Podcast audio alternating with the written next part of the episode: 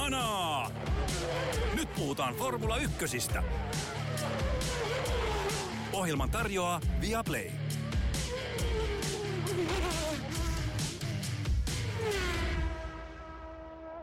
Vielä pari viikkoa pitää jaksaa pidätellä ka- kaasujalkaa kurissa. Nimittäin vielä ei olla kisaviikolla. Väliviikkoja yksi kappale jäljellä, sen jälkeen alkaa suuri odotus Bakun GPn. Meillä on takana hyvin kiinnostavia aikoja F1-kaudella 2023 viimeisin jakso Mervi Kallion kanssa. Käykää kuuntelemassa, jos ette ole vielä ehtineet. Mutta nyt pistetään vähän väliviikko hanaa. Joonas Kuisma, oletko valmis? Mervi Kallio jakso rikkoi kaikki ennätykset Iltasanomissa ja tota, mä oon vajonnut niin synkkään tilanteeseen, että mä aion katsoa tänään MotoGPtä, eli todennäkin, todellakin laitetaan hanaa, hei. Nyt pistetään hanaa. Ihan sitä kunnon hanaa. Kyllä. Ähm, kun tässä päästetään aikamme gladiaattorit irti, nimenomaan minä ja sinä siis, ei, ei ketkään formulakuskit, niin tota, ä, aloitetaan ihan uutiskatsannolla ja kurkataan pikkasen ympäri, ympäri tota, mitä tässä viimeisen viikon parin aikana on tapahtunut. Ja oikeastaan eka homma, minkä mä haluaisin ottaa esiin, on äm, Bakussa hyvin todennäköisesti, sitä ei kai edelleenkään ole täysin varmaksi vahvistettu, mutta F1-tallit sopivat keskenään uudesta formaatista sprinttiviikon lopuille. Ja tämä otettaisiin käyttöön heti jo Bakussa, eli silloin kuluvan kuun eli huhtikuun lopussa. Ja ajatuksena siis olisi se, että kun vanha formaatti sprinttiviikonloppuna on ollut se, että perjantaina ajetaan ensin harjoitusajot, sitten ajetaan toisen harjoitusjakson sijaan, ajetaan perjantaina aika-ajot, sitten lauantaina on ollut tämä toinen harjoitusjakso, lauantaina toisella sessiolla on sprinttikisa ja sitten sunnuntaina ajetaan varsinainen kisa. Niin se suuri muutos, mitä tallit ovat nyt sopineet keskenään, on se, että tästä lauantain tavallaan turhaksi jäävästä toisesta harjoitussessiosta luovuttaisiin, ja sen tilalla olisi sprintin aikaa jo. Eli toisin sanoen sprintistä tulisi kokonaan irrallinen ja itsenäinen kisatapahtumasta, eli aikaa jo koskisi pelkästään kisaa, ja sprintille olisi sekä oma aika jo että oma kisa. Tallit ovat keskenään sopineet tästä, ja tämä homma odottaa viimeistä sinettiä maailman moottoriurheilukomissiolta. Joonas, miltä tämä sun mielestä kuulostaa tämä idea? Ensinnäkin mä oon pidätellyt tätä vitsiä nyt jo monta minuuttia, mutta mieti, jos me oltaisiin gladiaattoreita, niin kyllä Kolosseumilla olisi monta pettynyttä katsojaa. Sulla olisi semmoinen verkko ja atrain, ja mä en jaksaisi nostaa lyömämiekkaa. Mutta tota... Paitsi jos me oltaisiin tota, niin, jos me oltais siis oikeita gladiaattoreita, eli siis TV-sarjan gladiaattoreita. Joo. Mikä... Peace, Ennen kuin Toni. me keksitään toisillemme no niin, juu, juu. Kiki, Lalli. Ennen kuin keksitään toisillemme gladiaattorin nimet ja viimeisetkin kolme kuulijaa kääntää toisen ohjelman päälle joku Niin. Total NHL Forever. Tai mikä lie, Kyllä, niin tota, näin. Joo. mennään tähän sprinttiehdotukseen ja viritellään. Mikä sun mielipide, mielipide Lalli on tästä? No, ehkä tota, jäävuori, niin tota, tota, tota, kyllähän tämä tuntuu niin kuin musta jotenkin loogiselta, loogiselta, että on, on kaksi aikaa jo. Mulle aina, siis vaikka mä oon aika tarkasti tätä rajia, niin mulla oli vähän epäselvä aina, että miten tämä nyt menee tämä niin sprintin kanssa. Että se, että jos tehdään täysin erillinen osa, niin se ehkä jollain tavalla tekee siitä loogisempaa. Ja toisaalta ehkä se sitten parantaa myös sitä sprinttiä urheilullisesti, koska siinä voidaan ottaa vähän riskiä enemmän, koska se ei sitten vaikuta tota, siihen sunnuntain kisaan. Että annan varovaista peukkua tälle ajatukselle. Mutta mitkä tässä oletko lukenut, että mitkä tässä oli niinku tallien sellaisia ähm, tavallaan plussia, miksi halusit, halusivat tämän muutoksen? Isoin syy on se, että lauantain tämä toinen harjoitusosio jää tavallaan täysin turhaksi, koska F1 säännöissä, kun on nämä niin sanotut park säännöt eli se, että kun aikaa jo alkaa, niin sen jälkeen autoon ei saa käytännössä tehdä enää mitään muutoksia. Ne on hyvin minimaalisia asioita, mihin saa enää vaikuttaa, ja se on, nyt puhutaan niin detaljeista, että me ei tuhlata ihmisten aikaa siihen, mutta käytännössä, kun Park astuu voimaan, niin sen jälkeen autoja ei juuri yhtään saa muuttaa, eli, eli se mitä opitaan toisessa harjoitussessiossa, siitä voi saada jotain hyötyä mutta se on erittäin minimaalista sen takia, koska sehän menee, jos mä ajatellaan normaalia kisaviikonloppua, niin on ekat harjoitukset, tokat harjoitukset, kolmannet harjoitukset ja sitten on aikaa jo, eikö niin? Niin silloin niin kun vasta sen jälkeen astuu sitten se Park Fermeen voimaan, mutta sitten kun se onkin ekat harjoitukset, aikaa jo, toiset harjoitukset, sprintti, niin silloin sulla niin se tokat harjoitukset jää, on jäänyt sen täysin turhaan rooliin, tai lähes turhaan rooliin. Ja siitä ikään kuin haluttiin sitten päästä eroon, koska siinä opittiin enää tosi vähän. Joo, jolloin meillä on enää normaalina kisaviikonloppuna aika turha, lähes täysin turha ne kolmannet harjoitukset, jossa usein on hyvin erilaiset olosuhteet esimerkiksi kuin aika-ajoissa, jolloin uh, normaalina kisaviikonloppuna tämä kakkossessio on aikaa ja säätöjen kannalta usein se tärkein, ja silloin kannattaa niitä reenin alkuvaiheen kierrosaikoja chiigata. Öö, joo, kyllä, ostan ton ja siis pidän sitä ihan hyvänä. Mutta tota, kaikkihan tästäkään ei ilmeisesti nyt ole olleet hirveän tyytyväisiä. Selkeästihän Liberty Media haluaa viedä tätä lajia suuntaan, jossa joka päivänä, kolmena kisapäivänä olisi tota, sähinää ja sätkettä, mutta tota, kaikki ei ole ihan yhtä tyytyväisiä. Eli viittaan maailmanmestariin kaksinkertaisen sellaisen Max Verstappenin, joka on tästä Joo. nurissut. Joo, siis ja Verstappen on sanonut olevansa tavallaan puristi ja hän pitää vanhoista säännöistä ja ää, ei pitäisi voi olla 24-vuotias liikaa. puristi. Niin, Anteeksi, 25-vuotias.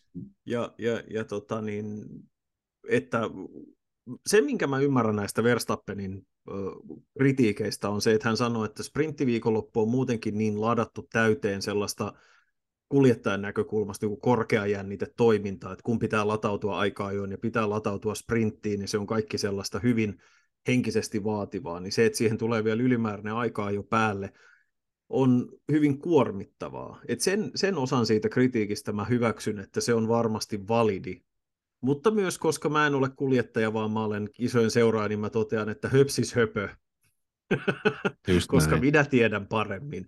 Shut Mutta siis mä sanoisin, että tallit, se ei, tässähän ei ole pelkästään nyt kyse siitä, että Liberty Media on runnonut tämmöisen Entertainment Center hässäkän läpi, vaan tässä nimenomaan kaikki tallit on yhdessä päättäneet siitä, eli heil, ja heillä on kuitenkin myös jonkinlainen käsitys siitä, että mitä tämä kuormittavuus on, jolloin mä uskoisin, että heillä on, heillä on kuitenkin ihan ok käsitys siitä, ja se on ihan totta mun mielestä, että se, se, että sprintti eriytettäisiin ihan kokonaan omaksi tapahtumaksi, se, että olisi semmoinen ehkä vähän sen napakampi aikaa jo, ja sitten sprinttikisa samana päivänä, niin siihen tulisi semmoinen ehkä enemmän vielä ainutlaatuisuuden tunne, ja se poistaisi, niin kuin sä sanoit, tämän yhden hyvin kriittisen elementin, eli se poistaisi sen sekavuuden niin, että vaikuttaako tämä lähtöjärjestykseen ja mitä tapahtuu, jos tapahtuu sitä, tätä tai tota, ja mikä virkaan aikaa jolla ja niin poispäin. Et silloin se on ihan selkeää, että sprintti on sprintti, aika ajo on aika jo kisa on kisa,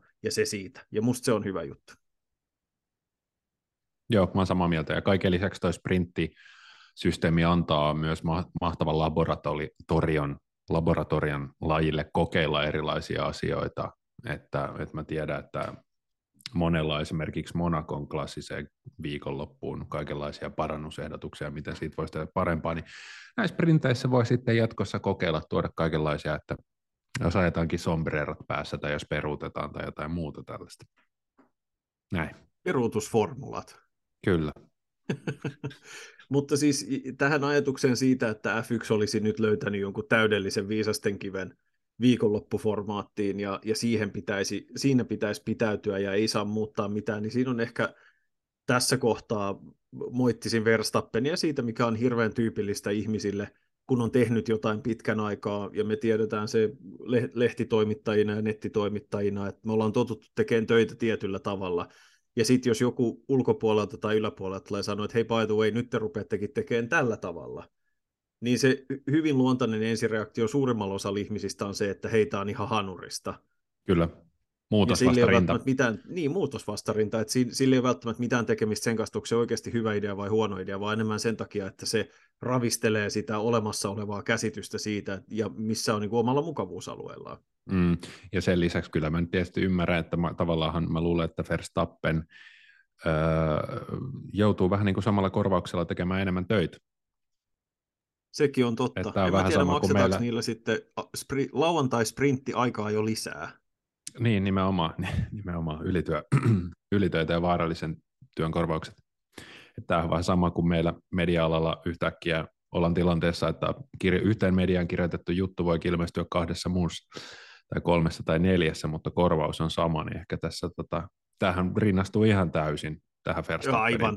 tilanteeseen, kyllä. Yksi yhteen. Hänkin joutuu Mutta joo, miettimään siis- siellä asuntolainaa ja tota, että Mm. mistä löytää liisa, liisausautoon tota, joka kuukausi pennoset.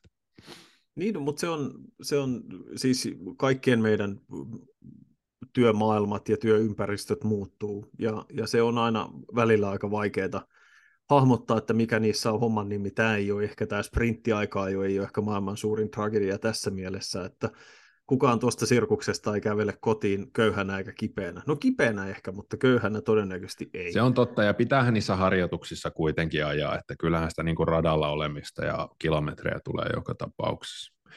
Mun Joo, Joo, ja- mielestä tämä suunta, missä tulee enemmän merkityksellisiä, TV-ystävällisempiä tapahtumia kisaviikonloppuun, niin se on ihan oikea suunta tämän lajin kannalta. Ja sitten mä ottaisin tässä niin kuin toisenkin pointin esiin. Harjoitusten merkityksestä puhutaan usein valmistautumisen merkityksestä. Ja se on ihan totta, että se on tärkeää, mutta toisaalta nämä, jos mä ajatellaan F1, niin tallit saa valtavan määrän dataa simulaattoreista ja normaaleina kisaviikonloppuina on kolme harjoituskertaa ja kisasta sä saat valtavan määrän dataa.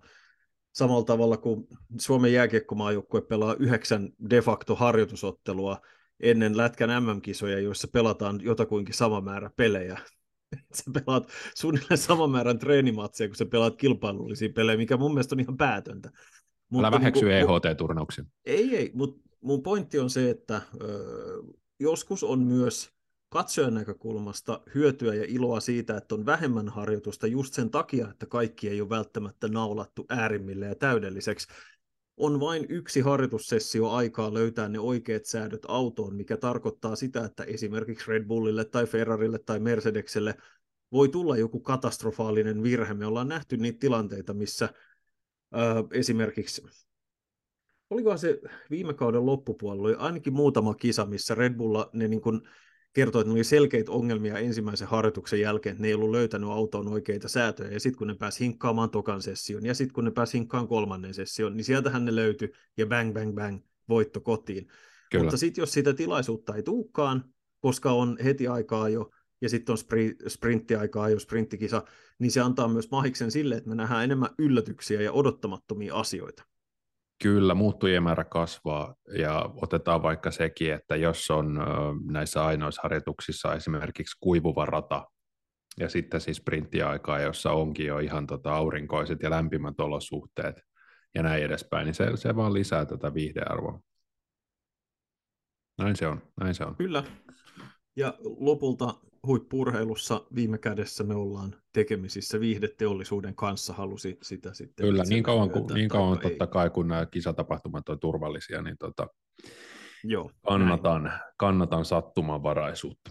Joo, ja ei se, niin, kuin, niin kauan kuin sprinteistä ja sprinttiaikaa, joista ei tule joka viikkoisia asioita, vaan sitä pidetään enemmän sellaisena satunnaisena mausteena sopassa, niin se on hyvä asia. Ja mä tykkään siitä, koska tämä Bakun rata on sellainen, jossa tapahtuu aina välillä aika yllättäviä asioita. Se on raskas autolle, siellä nähdään välillä dramaattisia kisoja ja kisatapahtumia, niin se on siisti paikka kokeilla.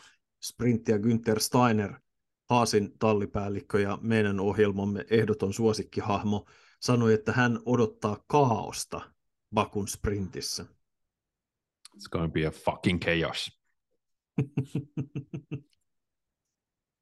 Ää, Güntteriltä on tullut Sano. kirja ja mun täytyy sanoa, että mä niin kuin harkitsen vakavasti sen ostamista. Kyllä, Se on Surviving to Drive kirja. nimeltään.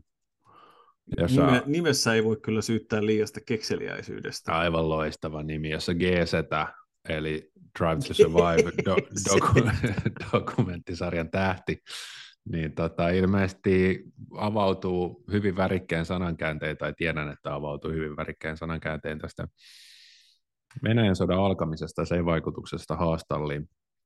Muistetaan siis viime kaudelta, että Venäjä miehitti vahvasti Ukrainan rajaa juuri Katalonian talvitestien alla, ja oliko jopa niin, että sota alkoi ihan siis tismalleen, kun harjoitukset alkoi. Ja siitähän sitten Haas, jolla oli Venäjän paskakuninkaan eli Uralkalin iso sponsori Tarra etuspoilerissa ja paskakuninkaan poika Nikita Masepin toisena kuskina, joutui vähän ikävään välikäteen. Steiner taitaa tässä kirjassa sanoa, että big fucking elephant in the room tai jotain tällaista.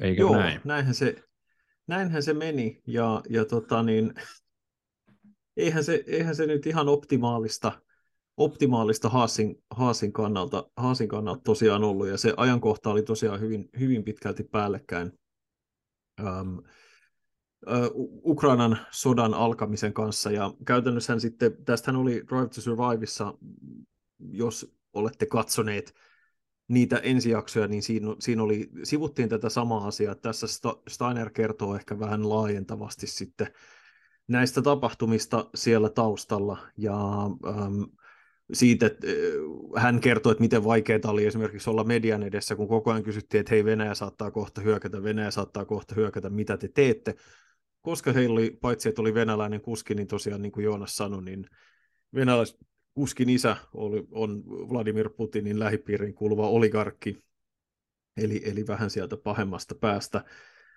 Ennen kuin testit alkoivat, niin Haasin tiedottaja tuli Steinerin puheelle ja sanoi, että Günther, meidän täytyy jutella.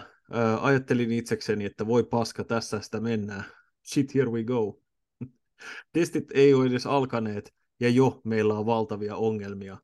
Ja sitten alettiin käydä läpi näitä, näitä tota, kuvioita ja sanoi, että testien jälkeen, about an hour later I saw Nikita, everybody's trying to act normally as they can around him, but, the, but as elephants in the room go, this one is the size of a fucking mountain. Ai, ai, ai. Joo, et, tämä oli myös tämä loistava. Miten, miten tuollaisen kanssa käsittelee, kun vielä mietitään, että silloin puhutaan niistä sodan ihan ensipäivistä, ja kukaan ei oikeastaan tiedä, miten tähän pitäisi reagoida, ja, niin, mitä, ja kaikki on mitä tässä on. Et kaikkihan tuntuu nyt ihan täysin selvältä, tai vaikkapa kaksi viikkoa, kolme viikkoa, neljä viikkoa sodan alkamisen jälkeen, mutta niin ihan ensipäivinä kukaan, joka sanoo, että tiesin tarkalleen A, miten tässä käy, ja B, mikä olisi oikea tapa reagoida jokaisessa mahdollisessa tilanteessa, valehtelee silmänmunat suustaan. Kyllä. Niin ei se... Um, Ihan sama kuin sit... vuotta aiemmin koronan kanssa. Mutta pakko sanoa, että tässä siterasit Racing News 365 saitin juttua, niin myös tämä loppu. After a busy day, he ends the excerpt by saying, on a shit scale from 1 to 10, today has been about a million. Joo, ja kun Masepin oli ajanut ne kolme päivää testejä, niin hyvin pian tuli sit se, siellä Barcelonassa hyvin pian tuli se päätös, että yhteistyö päätetään. Öm, ja kun Tallin johto halusi tietää Steinerin mielipiteen siitä, että mitä tulisi tehdä, hän sanoi, että pudottakaa Uralkali sponsorina, muuttakaa auton väritystä ja kertokaa koko fucking world, kertokaa kaikille maailmassa, mitä olemme tehneet. Ja tämä oli mun mielestä ihan hauska, ihan hauska kohta myös, kun hänelle sanottiin, että niin kuin Tallin johdosta ja muualta, että tätä pitää kuvailla niin kuin fluid situation, eli, eli meillä on muuttuva tilanne. Joo, tämä oli hyvä. Tota, the whole thing is what people these days call a very fluid situation, which basically means that nobody knows shit about what's going on. I hear it all the time. It's trendy these days. I don't know how to do my job anymore. Hey, don't worry, man. You're just in a very fluid situation. What a load of bullshit.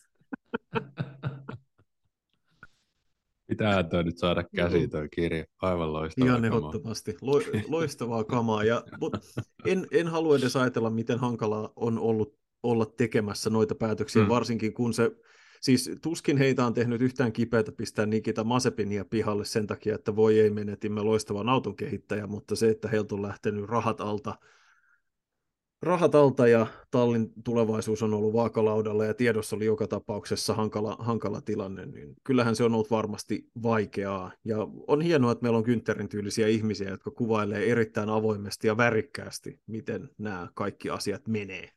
Ja se on niin kuin uskomatonta, jos mietitään tota taustaa vasta, että miten Haas on kuitenkin pudonnut jaloilleen tässä niin kuin kauden aikana, ja sekin on ollut heiltä aikaa tavallaan niin sanotusti low-key loistavasti vedetty, että he ovat saaneet vakaan sponsorin MoneyGramin ja heillä on kaksi kuljettajaa, jotka tietää, mitä ne tekee Kevin Magnussenissa ja Niko Hylkenbergissä, että aika uskomatonta, että tuollaisesta what a load of bullshitista niin, ja shitscale yläpäästä on sitten päästy tähän tilanteeseen, jossa Haas on kuitenkin kompetentti F1 keskikastin talli.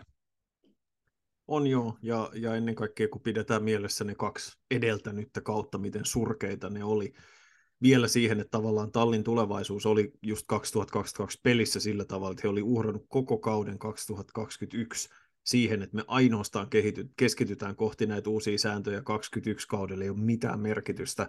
Jos se auto olisi ollut surkea, ja sen lisäksi heiltä olisi lähtenyt pääsponsori pois, niin siinä olisi voinut hyvinkin olla mahdollista, että Gene Haas, eli, eli tallin pääomistaja, olisi sanonut, että ei tämä homma ole enää tämän väärtistä, koska se on älyttömän kallista ja me ei ikinä saada tehtyä hyvää autoa.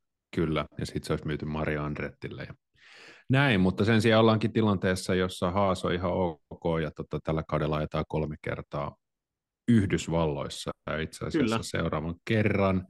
Ja Joo, jokaisessa kisassa kysytään, what, we've got an F1 team in America? niin, kyllä, kyllä, and uh, F1 driver in uh, Logan uh, Sargent. Uh, onko tota,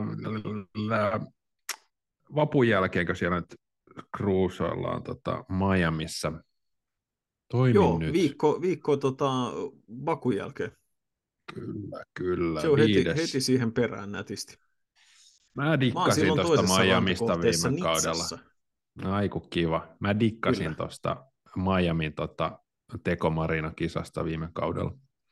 Se oli siisti, ja se rata oli makea. Siihen on tehty pieniä mun mielestä hinkkauksia, että se vähän rohkaisisi lisää ohituksia kilpailutilanteissa, mutta se oli makea, se oli makea rata ja se oli hieno kisa, ää, ja se oli hieno tapahtuma. Toivottavasti Miamin tulvat loppuu siihen mennessä, koska tuossa viime, tai tä, viime viikon loppupuolella alkoi tulla kuvia siitä, kun Miamiissa on ollut kovin rankkasateita monta päivää putkeen, F1-rata oli komeasti veden vallassa. Toivon mukaan siellä on kaikki kondiksessa siihen mennessä, kun pitää ajaa kilpaa. Niin, siellä on nyt oikea marina. Tiedätkö, onko ne jättäneet sen tota äärivaikean ääriahtaan shikaani-yhdistelmän siihen siltojen alle? Mä en ole itse asiassa ihan varma tuosta. Mun pitää, kat- pitää tsekata, että... Toivottavasti on, koska se oli hauska, todella niin kuin veemäinen kohta radalla. Kyllä. Muistan, kun siitä silloin fiilisteltiin, että Latifi ajaa seinään siinä kohtaa. Lopulta se taisi olla Lando Norris, joka pamautti siinä seinään. Joo. Näin. Joo, ja itse asiassa kun puhutaan näistä keski- tai häntäpään talleista, niin Alfa Taurista kiiri pikkasen uutisia tässä äh, ihan loppuviikon aikana, eli heidän vaikeutensa ovat kulminoituneet siihen, että Red Bull on nyt päättänyt, että jatkossa, eli, eli tulevilla kausilla – enemmän auton aerodynaamisesta testaamisesta tehdään Red Bullin fasiliteeteissa Englannissa ja ää, jatkossa autot jakavat enemmän yhteisiä sallittuja osia, eli heidän yhteistyönsä siirtyy vähän lähemmäksi tätä kuvioa, mikä on Haasilla ja Ferrarilla, jotta ei olisi tilannetta, jossa sama yhtiö omistaa sarjan nopeimman ja hitaimman auton. Eli siis Red Bull, jolla on sarjan ylivoimaisesti nopein auto, ja Alfa Tauri, joka tällä hetkellä vaikuttaa ainakin näissä, näissä The Race-sivuston laskemissa keskimääräisissä superajoissa, niin äh, Alfa Tauri on ollut hitain talli tällä kaudella, mikä tuntuu ihan absurdilta yhdistelmältä, kun niin paljon näitä yhteisiä jaettavia osia voi periaatteessa jakaa. Kieltämättä, ja kun miettii, että mitkä Alfa Taurin kuitenkin tota, kulukatto- ja tuulitunnelihommat on tällä hetkellä, niin siellä on kyllä vedetty oikein niin kuin kunnolla vihko. Kyllä, siitä tota, ei ole niin, sano. Niin, mä mietin, että um, halusit mahdollisesti puhua vielä tästä tota, nyt tällä viikolla puheeksi nousseesta 2008 shokkivau-kohusta. Joo, Crashgate on saanut viime viikkoina lisää tuulta purjeisiin, ja se on itse asiassa mitä mainioin, mitä mainioin puheenaihe tällaiselle väliviikolle, eli moni meidän kuulijoista varmasti muistaa keissin, mutta heille, jotka ovat uudempia lajin parissa, niin muistin virkistykseksi. Kaudella 2008 Felipe Massa ja Lewis Hamilton taistelivat mestaruudesta viimeiseen kisaan asti. Hamilton voitti viimeisellä kierroksella tekemään, kauden päätöskierroksessa viimeisellä kierroksella tekemänsä ohituksen ansiosta. Ohitus, joka hyvitettäisiin sitten monta vuotta myöhemmin Abu Dhabissa. Mutta joka tapauksessa Hamilton ohitti Timo Glockin, sai yhden lisäpisteen, nousi Felipe Massan ohi ja voitti uransa ensimmäisen maailmanmestaruuden samalla kaudella aikaisemmin. Singaporen GPssä. Fernando Alonso voitti Benetton tai Renault Tallin anteeksi häikäilemättömällä taktikoinnilla kilpailun, jossa Lewis Hamilton sijoittui kolmanneksi, Massa ei tullut maaliin ollenkaan. Hän ke, muistaakseni keskeytti varsin 12. Ja siinä kisassa ähm, Renault juonitteli Alonsolle voiton niin, että Alonson tallikaveri Nelson Piquet Junior ajotti sellaisen tahalla, tahallisen ulosajon sellaiseen kohtaan kisaa, että Alonso oli ehtinyt käydä varikolla, mutta muut kärkikilpailijat ei. Alonso sai massiivisen hyödyn, tai jotenkin näin, se oli venkoilua näiden varikkopysähdysten kanssa, se oli just oikein ajoitettu. Alonso pääsi hyvin asemiin, voitti kisan. ja joka tapauksessa niin kun myöhemmin sitten selvisi, että Nelson Piquet Junior oli ajanut tahallaan ulos. Renault oli määrännyt hänet kolaroimaan tahallisesti ja sellaiseen ajankohtaan, joka hyödyttäisi Alonsoa maksimaalisesti ja avittaisi hänet voittaa. No, se, miten tämä vaikuttaa tähän mestaruustaisteluun, on tietysti se, että samassa kisassa Hamilton oli kolmas ja Massa ei saanut pisteitä. Ilman niitä pisteitä Hamilton ei ollut maailmanmestari. Mutta koska tämä asia selvisi vasta vuonna 2009, niin lopputuloksia ei voitu sääntöjen puitteissa enää peukaloida silloisten F1-sääntöjen mukaan. Kun maailmanmestaruuspalkinto on kauden päätteeksi jaettu, tuloksia ei voida muuttaa, oli tilanne mikä hyvänsä.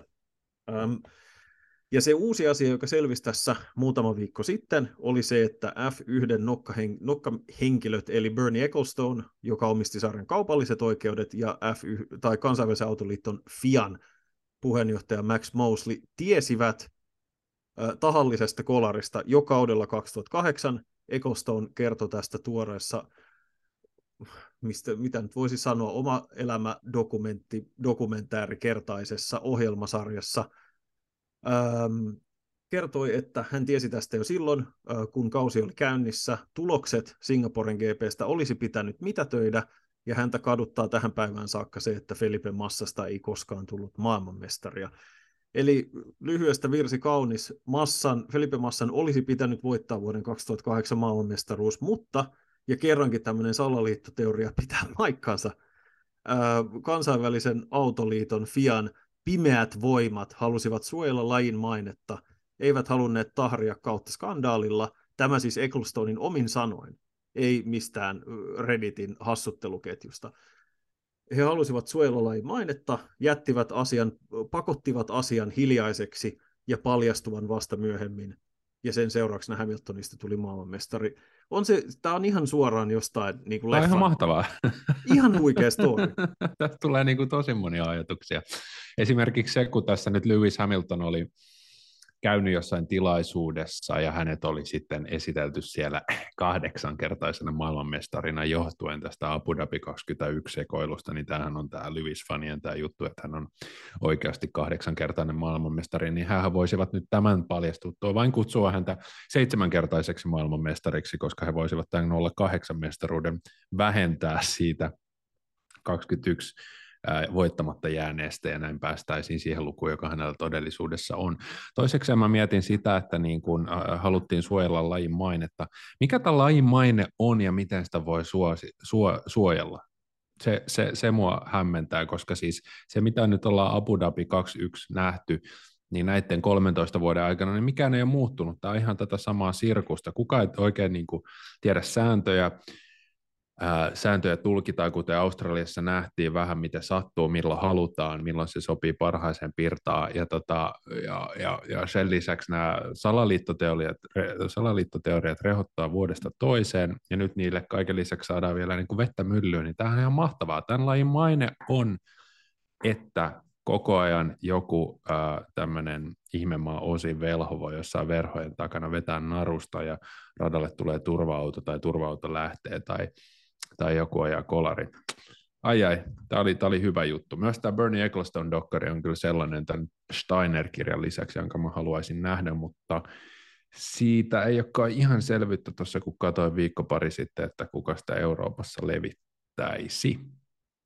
Joo, mä oon kanssa kovasti yrittänyt etsiä sitä käsiini, mutta vielä se ei ole ainakaan ö, niitä, ö, niitä reittejä pitkin tullut, ö, niitä reittejä tullut ö, tie, niin kuin nähtäville, mitä esimerkiksi Englannissa, onko se sitten Discovery Plus, joka sitä Britanniassa esittää, mutta ainakaan vielä se ei ole sitten muualla muualla Euroopassa, mutta joo, siis tämä Pike Juniorin, joka muun muassa Planet F1-sivustolta löytyy hänen haastattelunsa, hän on jossain paikallisessa podcastissa, ähm, podcastissa puhunut tästä, äh, tästä tapauksesta, ja hän sanoi, että häntä painostettiin todella vahvasti siihen, että hän ajaisi tahallaan ulos. Talliahan johti silloin suhmureiden kruunaamaton kuningas Flavio Briatore, mies, jolta yksikään säännön harmaa alue ei ole jäänyt käyttämättä, ei ole sattumaa, että hän ja Mihail Schumacher juonivat kahdestaan maailmanmestaruudet 94 ja 95.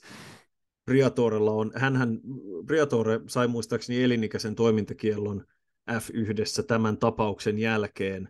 Saikohan mahdollisesti joskus aikaisemminkin ja se kumottiin, mutta hän on niin kuin, se mies, joka aina, aina palaa jostain ja yleensä johtanut menestyksekkäitä talleja, mutta Briatorella oli myös hyvin sellainen tyyli, että jos hänellä oli ideoita, niin ne myös sitten toteutettiin, ja siihen aikaan Pike Junior, joka ei ollut isänsä tavoin menestynyt saatika lahjakas, niin hän kertoo tässä ihan avoimesti, että hänellä oli tallipaikka pelissä, että jos, jos hän ei olisi ajanut ulos, hän ei olisi saanut seuraavaksi kaudeksi sopimusta. Tilanne oli se, että siellä oli Heikki Kovalaista jonossa tai ollut aikaisemmin kisannut hänen kanssa tallipaikasta. Hän oli jatkuva taistelu siitä, että hän pystyy pitämään kiinni paikasta ja, ja tota, hän sanoo näin, että tämä oli virhe, oli ehdottomasti virhe ajaa ulos häntä kaduttaa, mutta silloin niin kuin nuorena miehenä hänen F1-uransa olisi päättynyt siihen käytännössä, ja hänet painostettiin psykologisesti siihen, että hän ajaa, hän ajaa ulos. Ja tota niin, kun hänen isänsä ei ollut niissä kisoissa, esimerkiksi joka Nelson Piquet, joka oli hyvin voimakas luonteinen tyyppi, niin, kun, niin silloin hän oli käytännössä yksin Flavio Briatoren painostuksen, painostuksen alla. Ja tota, he was the team director and my manager, not only mine, but of six other drivers on the grid, so I was just a figure like all the others.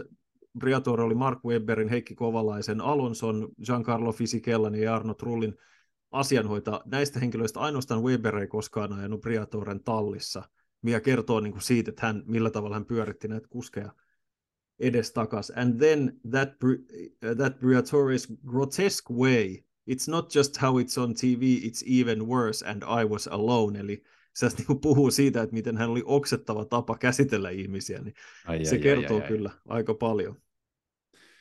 Joo, tämä itse asiassa 2008 kausi, niin tota, tämähän siis liittyy sellaiseen ajanjaksoon, jossa mä lähinnä tota, kuuntelin Igipopin musiikkia ja join tota, 60 pinnasta vodkaa ja appelsiinimehua, että tota, en, en, en, katsonut kyllä yhtään kisaa tällä kaudella, mutta legendaarinen kausi. Heikki Kovalaisen se ainoa voitto, Hamiltonin eka maailmanmestaruus, Kimi voimiensa tunnossa, tämä Crashgate, et cetera, et cetera, niin tota, mitä mieltä saat tuosta tapauksesta itsestään? Siis unohdetaan nyt kaikki mahdolliset säännöt ja koukerot ja pykälät ja muut. Niin kun tämä asia nyt myönnettiin F1 sisältä tai silloisesta sisäpiiristä, että me tiesimme, mutta me peittelimme, Eli toisin sanoen, jos he olisivat itse noudattaneet silloin itse tekemiään sääntöjä, niin Massan olisi niin kuin sillä varjolla hänen pitäisi olla maailmanmestari. Niin pitäisikö tämä asia sun mielestä korjata jälkikäteen? Ei. Ei munkaan mielestä. Se on Mikä sun peruste sille Mulla on oma perusteeni, äh, mutta sano sä omas pääsisi. Jos F1 lähdettäisiin näitä korjailemaan, niin tota, tulisi niin kuin monta asiaa korjattaisiin. Sitten korjattaisiin monta asiaa. Ei, en mä tiedä, ei mulla hyvää perustetta siihen. Tämä oli vaan siis ihan vatsanpohjareaktio. Mikä Joo, sun siis peruste oli? Sehän avaisi tämän 2021 matolaatikon niin, kanssa. Niin, sitä mä, juuri tarkoitin, sitä mä juuri tarkoitin, koska siis silloinhan Mercedesillä olisi ollut kaikki oikeudet tehdä siitä vuosien väsitystaisteluoikeudessa 21 MM-taistelusta, mutta mä oon ihan varma, että F1 sanottiin, tämä niin kuin sovittiin kabinetissa. Ja mä luulen, että Massankin kanssa on ihan mahdollista tämä homma on hoidettu kabinetissa ja moneen kertaan. Mm. Ja sitten mun mielestä niinku hyvin keskeinen tässä on se, että niin kun, joo, matemaattisesti, jos näin tehdään jälkikäteen, niin massan pitäisi olla mestari, mutta jos se olisi tehty silloin, kun se asia selvisi, niin eihän me tiedetä, miten ne muut kisat olisi saattanut mennä. Tämän seurauksenahan jotkin muut asiat olisivat voineet mennä toisin. Ei se tarkoita, että kaikki ne loput kisat, jotka Singaporea käytiin, joita oli muutama, ei monta, mutta muutama, että niiden tapahtumat olisi ollut täysin identtisiä. Että jos esimerkiksi McLaren ja, ja Hamilton olisi tiennyt ennen kauden päätöskisaa, että he tarvitseekin paljon enemmän pisteitä, niin olisiko he kenties valmistautunut siihen kilpailuun erilaisella tavalla ja erilaisella strategialla, joka olisi johtanut siihen, että se tulosluettelo olisi ollut erilainen. Ja kun me ei voida tietää näitä asioita, niin se, niin kuin se tulosten peukalointi varsinkin näin paljon jälkikäteen. Et eri asia se olisi ollut, jos tämä olisi paljastunut just silloin, niin kuin ennen kuin seuraava kausi tyyli alkaa.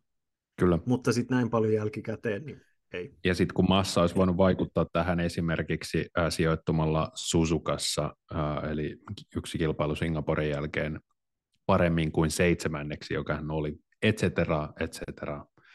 Mahdollisia mm. maailmoita lukemattomia, niin tota, nää. Tämä on, mun mielestä kuitenkin, mä... tämä on mun mielestä kuitenkin eri asia kuin uh, doping-tapaukset esimerkiksi yleisurheilussa. Että jos ihminen työntää kuulaa 28 metriä ja on vetänyt steroideja viimeiset viisi vuotta ja jää siitä kiinni, niin selkeästi se vaikuttanut siihen tulokseen vähän eri tavalla kuin ehkä tämä. No joo, no okei, mä ei mennä tähän yleisurheiluittuun liikaa. Mä vaan sanoisin, että mä en kauheasti välitä näistä jälkikäteen muunnelluista tulosluetteloista ihan pelkästään sen takia, että jos mä en pysty, jos mä katson olympialaisia telkkarista ja mä en voi kahdeksaan vuoteen luottaa siihen kisa, kisaan, mitä mä näin, että se tulee pitämään, niin en mä silloin kyllä katokkaan. Enkä katso joo, joo, joo. ollenkaan, joo, joo. koska joo, se on, mua ärsyttää, mä en ole niin periaatteen ihminen, mutta kyllä mua niin kyrsii se, että jos mä muistan jonkun kisaa ja vause oli mahtavaa, ja yli kuusi vuotta myöhemmin ollaan silleen, että sori, testoman, niin kuin vaikka se, okei, okay, se on kusettanut, mutta jos pitänyt saada se silloin kiinni, tai edes jollain siedettävällä viiveellä. Anyway, joo, ei, joo. ei ole maailman ei mennä siihen, asia. Ei mennä siihen. Ei mennä Mun siihen. mielestä niin ole... kaikkien, kaikkien kukkien pitää saada kukkia ja kaikkien pitää saada doupata niin paljon kuin haluaa. Se voisi olla kyllä melkoiset terveyshäiriöiden arvokisat. Mä oon maantiepyöräilymiehiä. No sen kyllä huomaa kaikesta mahdollisesta. Veins full of hot sauce, Jan Ulrich. Puhutaanko loppuun vielä vähän Max Verstappen dokumentista, joka on tällä Puhutaan hetkellä Viaplaylla? Joo, Viaplayn tuottama kolmiosainen dokumenttisarja Max Verstappen Anatomy of a Champion, eli mestarin anatomia. Jaksot ilmestyvät, ilmestyneet ja, ja tota, tosiaan hyvin mielenkiintoinen sarja. Viaplayn kamerat päässeet seuraamaan lähietäisyydeltä Max Verstappenia ja, ja hänen perhettään ja elämänsä viime kauden aikana. Ö, aloitetaan oikeastaan susta, Joonas. Mikä, mitkä on päällimmäiset ajatukset, mitä sulla on tästä sarjasta ollut tähän saakka? Öö, mä oon katsonut kaikki jaksot tässä uh, ennen nauhoittamista, ja mun mielestä tämä antaa mulle enemmän kuin uh, tämä Drive to Survive Netflixissä tällä hetkellä. Että mä näin tässä uh, mun tiedot Max Verstappenista syveni, mä näin hänestä puolen sen ristiriitaisen kiinnostavan puolen, joka, jota mä edelleen prosessoin. Ja tota, se oli tiivis, se oli aika kiehtova ja, ja mä, mä kyllä ihan, ihan dikkasin siitä. Voin kohta kertoa enemmän miten, mutta mä voisin heittää sulle pallo, että mitä sä siitä ajattelit?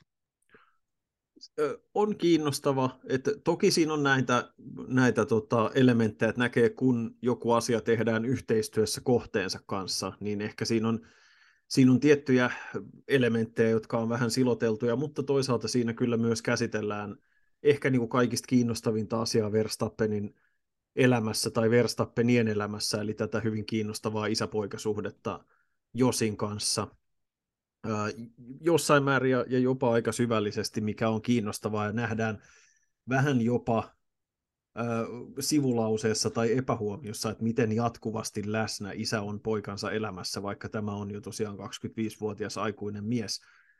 ja, ja isä toimii siinä vieressä koko ajan ikään kuin tietynlaisena ylimääräisenä kaitsijana tai vahtijana ja, ja keskustelukumppanina ja kaverina ja sparraajana ja, ja myötämestarina, sivullismestarina.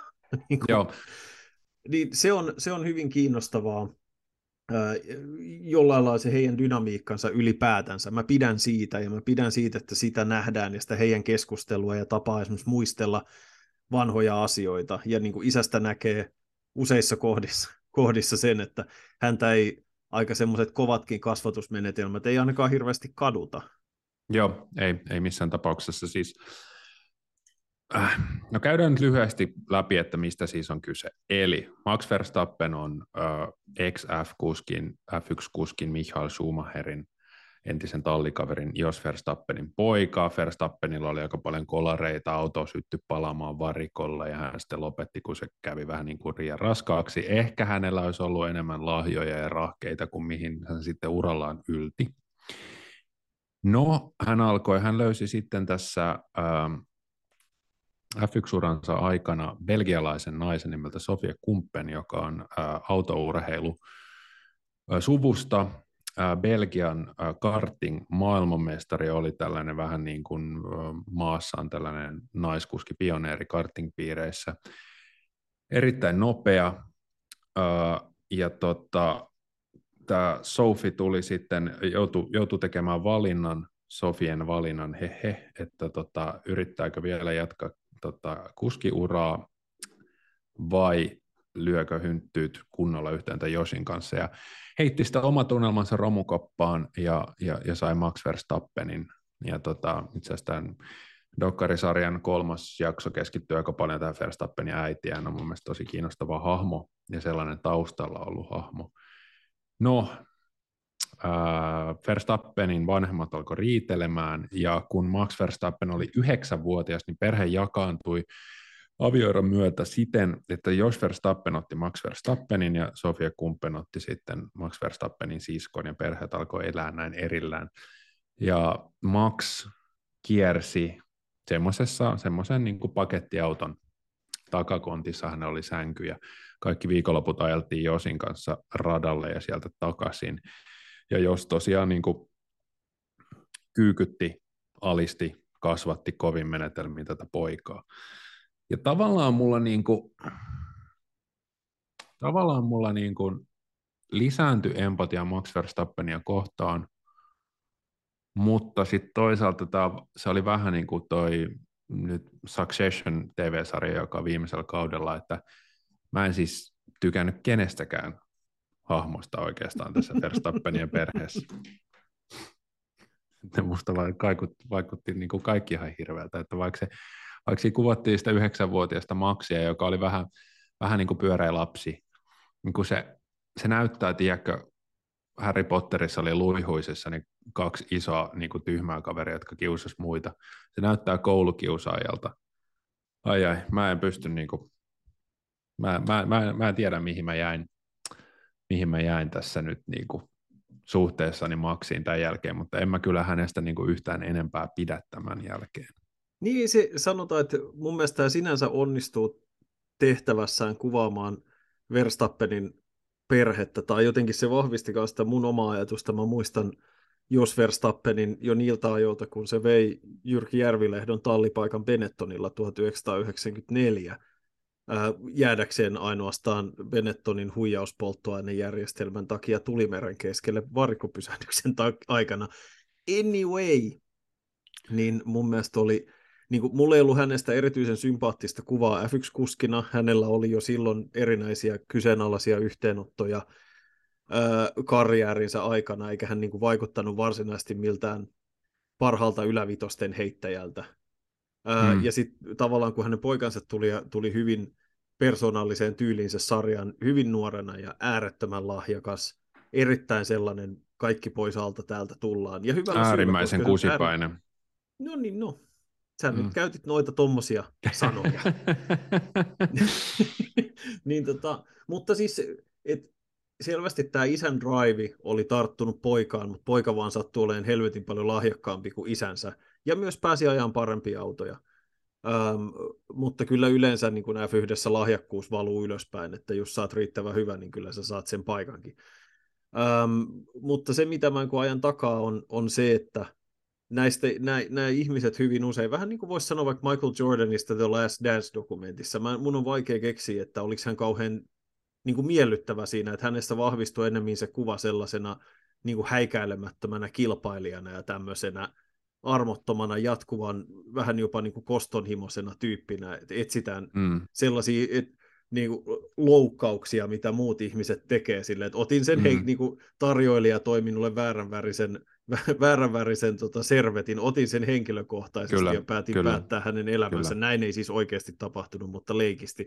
Kyllä, kyllä. Ja Verstappenissa on hyvin semmoista samanlaista, Kobe Bryantissa oli hyvin paljon semmoista samanlaista. Joo. Ja, ja tota, se on ja sen lisäksi mulla tulee... Niin ihan niin. äärimmäisen terävimmän huipun Ayrton Senna, Alain Prost, hyvin harvasta sanotaan, että he olivat niinku kilpailijoina tosi kivoja tyyppejä ja niinku mm. ylävitosia heitellään ja kaikilla oli hauskaa. Joo, mutta siis jos, jos Verstappen oppii jossain kohtaa vähän analysoimaan itseään paremmin kuin tässä sarjassa, jossa hän kertoo, että, että perheellä oli ongelmia, mutta nyt menee kaikki hyvin ja rakastan isääni ja me teemme kaiken yhdessä, Uh, niin tässä olisi jollekin elämänkerturille tai kirjailijalle ihan fantastinen projekti, koska täysin rikkinäinen perhe, tämmöinen alistava valtasuhde vanhemman ja pojan välillä, pojasta tulee taitavampi kuin isästään, ja jossain va- ko- ko- kohtaa se välirikko tulee väistämättä, ja silloin olisi hienoa, kun se jotenkin taltioitaisi upeasti.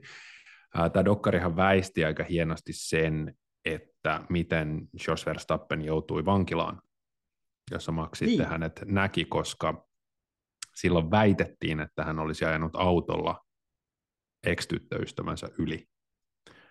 Ja hänellähän on näitä muitakin, myös tämän Sofia Kumppenin kanssa ollut kaikenlaisia öö, lähestymiskieltoja, syytöksiä kotiväkivallasta. Öö, ilmeisesti on, on, kanssa. Kyllä, ja on ilmeisesti myös ö, ollut tämmöinen tilanne karting-radalla, jossa jo, jollain tavalla ääni ja hänen isänsä ollut osallisena ja vastapuolella on murtunut kallo. Että tota, täysin niin kuin vastenmielisen oloinen tyyppi, että nämä pystyttiin aika taitavasti kuitenkin siinä, niin kuin, niistä vähän kerrottiin, mutta ei sitten ihan kuitenkaan se oli taitavasti tehty. Joo, ja, ja myös muistaakseni, jos Verstappenilla on ollut, hänellä on siis oman isänsä kanssa tullut sitten välirikko, ja ilmeisesti osittain sen takia, että jos myös häneen kohdisti tätä aggressiotaan, Ää, ehkä turhankin kanssa. Et se on niin, ihan niin kuin mielenkiintoista, että jos saa siellä esimerkiksi varikoilla edelleen poserata ihan normaalisti, eikä juu, kukaan sano, että onko hätää. hän nyt sen tyyppinen, että jos, jos koska esimerkiksi tämä yliajosyyte kumottiin sen takia, että näyttöä ei löytynyt, eli todennäköisesti oli sana sanaa vastaan, joten niin kuin, jos kuulija joudut tilanteeseen, jossa sinua syytetään entisen kumppanisi yliajamisesta väärin perustein, niin kannattaa kysyä, että miten vitussa olet joutunut siihen tilanteeseen. Niin, toikin on yksi tapa pukea se. Mutta siis joo, nämä on, niin kuin mä sanoin tuossa alussa, niin on hyvin kiinnostava dokkari. Siinä pikkasen auttaa luki, katsojaa, jos tutustuu ennen kaikkea jos Verstappenin persoonaan ennen jaksojen katsomista, jotta se antaa ehkä vähän kontekstia sille, että miksi ne asiat on tapahtunut, mitä siinä käsitellään. Mutta siinä käsitellään myös niitä kipeitä asioita, mikä on positiivista, koska olisi ollut myös mahdollista tehdä tästä sellainen täysin kiiltokuva sarja, jossa kerrotaan siitä, että miten yrittelijäs isä ja poika duo nousi karting-maailman pohjalta huipulle. Kyllä. Ja sen olisi voinut esittää semmoisella tavalla, myös näitä dokkareita tehdään, ja siitä mun mielestä pisteet tekijöille, vaikka ihan sinne niin kuin syvimmälle ää, näihin asioihin ei ole menty. Ja se on yleensä se hinta, mikä on silloin, kun tehdään niiden kohteiden kanssa yhteistyössä, joko mm. oma elämäkerta tai kirja tai, tai sitten dokumentti, jossa he ovat vahvasti mukana, koska silloin ei sitten ehkä aina niitä ihan vaikeimpia kysymyksiä kysytä, tai jos ne kysytään ja vastaus on ei, niin sitä ei, se ei asia jää niin kuin siihen. Kyllä, ja kun muistetaan, että Max Verstappen esimerkiksi että Netflix-sarjasta jäi vuodeksi hyllylle, koska ei vaan halunnut. Musta on kiinnostavaa, jos Verstappen ei jossain kohtaa mene rikki, niin kuin vaikka tennispelaajat on menneet, Rikke Naomi Osaka, Andre Agassi, jotka jankkaa vuodesta toiseen lapsesta asti samaa juttua, joilla on ehkä tämmöisiä abusive uh, lähisuhteita elämässään. Jos me ei jossain kohtaa lueta sitä, että Max Verstappen on löytänyt metamfetamiinin tai hän on seksihurjastelija, niin ihmettelen. Mutta on kova jätkä, jos pystyy elämään seminormaalisti ja Kyllä. pokkailemaan tota Hollannin valtion palkintoja koko uransa niin, ja myös uran jälkeen. Niin kiinnostavaa nähdä. Joo, ja siis se on, on niin kuin, jos mennään siirrytään niin tämän dokumentin ulkopuolelle, niin senkin takia, että meillä on joitain esimerkkejä sekä huippuurheilijoista että siis muissa lajeissa että myös F1-kuskeissa, jotka nousee niin äärettömän nuorella iällä. Max Verstappen ei ollut edes täysikäinen, kun hän aloitti F1-uransa. Et kun hän on 27, hän on ajanut jo yli vuosikymmenen F1-sarjassa jolloin nythän on viime aikoina sekä sen takia, että okei, sprinttiformaatti uudistuu, Max Verstappen uhkaa uransa lopettamisella, se on aina vähän semmoista yliampumaa, mutta kyllähän niitä leivämuruja on levitelty sinne tänne siitä tästä Verstappenin lopettamisesta. Mä en yllättyisi siitä, jos hän päättäisi uransa ennen kuin hän täyttää 30, tai siinä niillä main, kun hän täyttää 30, ihan senkin takia, että hänellä tulee about 15 vuotta sarjassa täyteen, mikä on ihan älyttömän pitkä aika, ja siihen mennessä on tienannut jo ruhtinaalliset summat ja voit alkaa sitten elää toista osaa elämästä, minkä mä ymmärtäisin ihan täysin, jolle jos sitten sellainen täysin murhanhimoinen kilpailija, jos sille, että mä haluan voittaa yhdeksän mestaruutta, koska sitä ei tavoita kukaan. Ää, mutta siis muilta osin, niin et hän vaikuttaa siltä, että hänellä saattaisi olla muitakin intressejä kuin kilpo, kilvanajo, ja sitten ehkä siinä vaiheessa tämä väli, välirikkokysymys saattaa tulla kysymykseen, mistä sä puhuit. Että, tota. Niin, ja sitten Mut... jos muita intressejä ei ole, niin se on kanssa sitten huolestuttavaa, koska sitten, että miten se elämä, joka on tähdännyt vain siihen, että noustaan nämä mm-hmm. yhden maailmanmestariksi, niin sitten kun se loppuukin, niin mitä sitten? Kalu Ravanperähän on toinen, hän on sanonut, että, tai ja. hänestä huhutaan, että tuskin niin kuin Löppösen Sepo yhdeksää mestaruutta vai kuinka monta kymmentä sillä niitä on, niin tota, ei välttämättä riko, koska hän saattaa, että hän lähtee Japaniin ajan driftin kisoja jossain kohtaa. Kalulla no. ei ole vaan tällaista niin kuin samanlaista tällaista, että hän on vain sellainen puuppolalainen vai mistä hän on tota, Jyväskylästä sellainen luonnonlapsi, joka ajaa tosi kovaa. Harri perä, armoton isä, joka möyhii vastustajat ja riehuu karttiin radalla. Tota. Joo, Kalle, Kallesta ei tule ihan sellaista samaa fiilistä. Ei, ei tule ihan semmoista samanlaista fiilistä, mutta ehkä se on vaan piilotettu syvälle sen energiajuoman lippiksen alle, sille, että oikeasti se on sellainen hirveä raivopää. Joo, mutta mä luulen, että Kalle ja Maksia myös tämä niin itsereflektio yhdistää, että kumpikaan ei ehkä siinä mestari. Joo. Se on jo, mulla päätty siihen. Niin kuin. Ei vois. Mutta hei, tämä oli tosi kiinnostavaa. Me seurataan Verstappenien käänteitä ja voidaan ehkä, ehkä sivuta tätä dokkariaihetta uudestaan myöhemminkin. Se on tosiaan, niin kuin sanottu, hyvin kiinnostava ää, ja monin puolin valaseva. Se on Viaplaylla katsottavissa, kannattaa tsekata. Mm, mä haluan sanoa pilli... tähän loppuun vielä ennen kuin pistetään pillit pussiin. Verstappenin ajopelistä mä kysyin silloin Merviltä viime viikolla, että mihin perustuu Red Bullin ylivoima. Mervi vastasi ihan oikein, että niin kuin viime kaudella oli suunniteltu, Adrian Newey suunnitteli loistava auto, josta on kehitetty. Nyt Autosportti uusimmassa numerossa on vähän lisännyt tätä sen lisäksi heidän uusimmassa YouTube-videossa, missä tämän tota, netti-insinööri Breikin kanssa käytiin läpi vähän dataa, entinen Red Bullin insinööri, niin kyllä jäljet viittaavat tässä Red Bullin autoylivoimassa jousitukseen, joka ilmeisesti on nimenomaan Newin vahva panos. hän toimi formuloissa jo silloin 80-luvulla, kun nämä maa-efektiautot tuli ekaa kertaa, ja väitetään, että Newy olisi näihin kokemuksiin perustuen osannut välttää karikon, johon esimerkiksi Mercedes ajoi, ja välttämään tämän tota, pomppimisen siten, että Red Bullin se auton pohja, josta me emme tiedä oikein millainen se on, niin se suurin suorituskykyetu löytyy, on siellä auton lattian alla. Se tuottaa niin sanottua downforcea erityisen paljon. Ja samaaikaisesti kun Hondan mylly on loistava ja jousituksesta johtuen auto pysyy todella stabiilina näin niin kuin kolmiulotteisesti nopeissa mutkissa, ja sen lisäksi heillä on vielä tämä merkittävä DRS-etu, verrattuna kaikkiin, niin tämä on autosportin mukaan todennäköisesti kokonaisvaltaisin auto, eli RB19, jonka Red Bull on koskaan tehnyt. Ja Autosport veikkaa jo, että ehkä ainoastaan Monacossa Aston Martinilla tai Mersulla on mahdollisuus voittaa. Se on aika kovaa puhetta.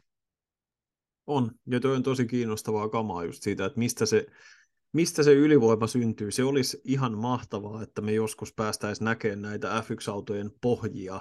Ei sen takia, että mä ymmärtäisin oikeasti siitä lattiageometriasta yhtään mitään silmällä, mutta jotta sitten me saataisiin asiantuntijat kertomaan meille, että hei, tossa on toi, tossa on niin tämmöiset on erot vaikkapa tämän ja tämän auton välillä, koska siellä nimenomaan toi on se asia, mistä just lukemalla näitä näitä tota, asiantuntija-analyysejä, se aina tuntuu olevan se sama, että se ero syntyy siellä auton lattiassa just ja missä se maa-efekti tapahtuu ja, ja se, että miten se ilma ohjautuu siellä ja miten hyödynnetään niitä eri asioita siellä, ne siellä ne ihmeet tapahtuu tai on tapahtumatta ja, ja tota, se olisi makeata nähdä, mitä se tarkoittaa ihan ihmissilmällä katsomalla, että pystyykö niitä itse erottamaan, että mitä siellä menee kaikkiin niitä juttuja. Vähän niin kuin just, että auton sivuilla siinä lattiassa on niitä haineviä ja kaikkia muita ohjaavia, ilmavirtoja ohjaavia elementtejä, joka autossa on erilaiset. Niin se on kiinnostavaa katsoa niitä, vaikka niistä ei ymmärräkään yhtään mitään. On, ja sitten kun miettii, että pieni osuma kaveri etusiipeen rikkoo sen koko homman, niin kuin Kyllä.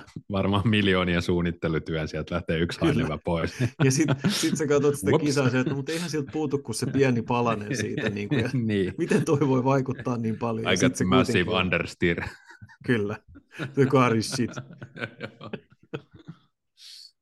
Joo. Hei. Siinä Joonas, kaikki. Kiitos, kiitos tästä. Tota, kiitos myös meidän kuulijoille niin kuin aina ensi viikolla ennakoidaan Vakun tapahtumia. Silloin meillä onkin odotettavissa tosi mielenkiintoisia aikoja. Käydään läpi uutiset ja katsotaan, mitä kaikkea silloin keksitään. Joka tapauksessa lämmin kiitos teille kaikille. Me palataan asiaan viikon kuluttua. Siihen saakka moi. Moi.